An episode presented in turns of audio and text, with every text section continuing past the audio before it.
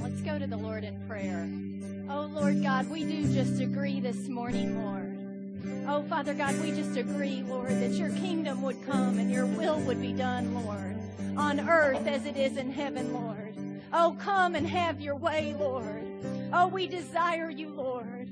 Oh, and we thank you, Jesus, for your blood this morning, Lord.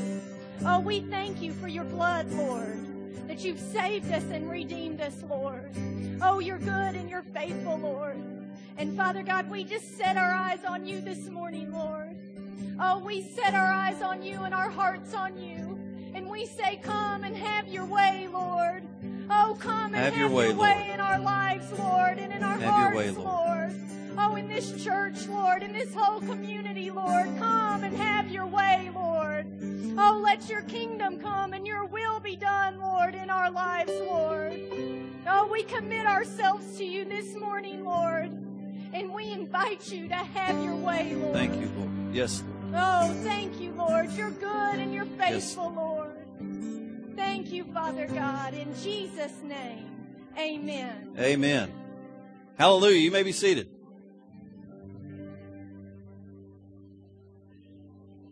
Happy New Year. It's going to be a good one. It's going to be the best one ever. God only gets better. Doesn't get worse, only gets better. 2009 is our year. Amen. Child back there can feel it too. There is uh, there's something in the air this morning. Something significant happening with me this morning, and it's uh, I, I believe it's God because Zach doesn't know this, but I feel like the same thing's happening with him. We have um, some people in our congregation today that I want to honor, and I believe it's godly the timing. Um, Zach's mother's parents are here, the Davises. God bless you. Can y'all wave? We're so glad to have y'all this morning. Sorry to put you on the spot. But also this morning, my m- mother's parents are here. Betty and JT Hale, right back here. Um, I think that there is something stirring in the heavenlies. And uh, I just pray forth um, the prophecy that the sons will turn to the fathers and the fathers to the sons. And that that is starting to happen. And I am so honoring um, with with these two two families being here and the generation that they represent. And um, I was talking with someone this week who is in the middle of uh, the the big major crisis with uh, with our economy, and it's somebody that has to do with uh, the automobile industry, and how even though this person's business had everything paid for and had everything in great shape, because of the economy, their franchise is worth nothing. And one thing that he and I discussed was, I believe we need to get back to old school way of working it's not going to be done with all this flash. It's going to be done with hard work. And it's not going to be done for us, and it's not going to come landing in our laps like we tend to think today as Americans that things that we just we're victims and we we should uh, expect to be given stuff. No, no, that's not the way things work. We have to work. And it's the same thing with God. And I'm going to show you today. If you will move toward God, God will move. And you know, back when our nation was founded, they were moving toward God. We have stopped moving toward God and just waiting for God just to, us just to pull a lever and God bless us because we're America. Our parents did good. Our parents loved the Lord. We should just be blessed. God says, no.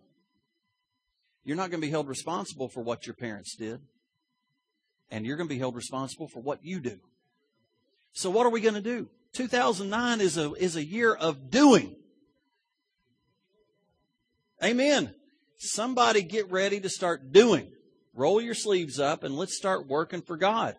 I need breakthrough like I've never needed it before. Am, am I in bad shape? No, we're in great shape. But I need God to move. I need Him to move more in 2009 than He did in 2008. who does that land on? It lands on me. I have to go after him. And if I'll go after him, he's going to come through. We've, we've read this scripture over and over and over. If my children who are called by my name would humble themselves and pray and turn from their wicked ways. You want to say God's a God where you don't have to do anything and you just receive? That's not true. You have to do. A parent that gives to their kids without the child doing anything is making a mistake.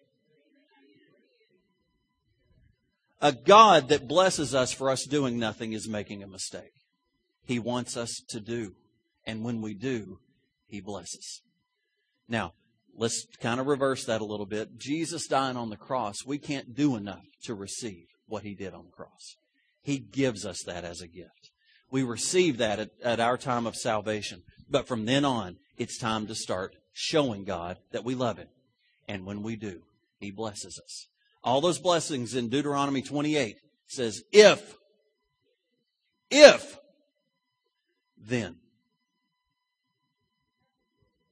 We want to be the head not the tail. We want to be above and not beneath. We want to be blessed in the city and blessed in the country. If you will listen to my laws, listen to my word, and obey, you're going to get it. It's a given. You're going to get it. Um, we're missing Pastor Steve. Stephen, I just ask you to be praying for him and bless his family and uh, bless him. He's he's off today. All right, we're going to pick up where we left off. It's absolutely fitting. Let me ask you: Did you have breakthrough this Christmas? God's ready to deliver. He's ready to deliver you. He's ready to come to your rescue. He is so ready for you. I've been talking to you about letting God heal those hidden wounds, those things that are covered up, not, not physical wounds, but those things that have been plaguing you in your past. I believe you've been dealing with them. I believe God's healed you from them. But we're going to take it just a couple more steps farther. These memories that still hurt, that cause you pain, these memories of abandonment or abuse or ridicule or criticism or hatred or prejudice. I want you to know, I've told you this every week. Jesus Christ wants to heal those wounds, and He wants to do it today. Say today. Today is the day you have made. I will rejoice and be glad in it. That's a decision. That's a move. You hear me? That's a move toward God. I will rejoice. That means I've got to do something, and I'm going to be glad about it. I have to do something. We saw step one in the process where it begins of these pains being, these hurts being healed is that we must reveal our pain, reveal my pain. You're never going to get well until you face your feelings. They are real. Don't you, don't you hate it when people tell you that what you're battling isn't real? It's just in your mind? No, it's not in my mind. It's real.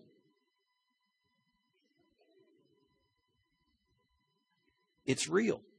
The Bible talks about the problem of stuffing it down deep and trying to cover it up. It says the person that you're hurting is you. You're the one being hurt. Number two, that we must forgive those who have hurt us, not because they deserve it. I didn't say they deserved it, but neither do you deserve to be forgiven. But that's the glory, that's just the, the, the blessing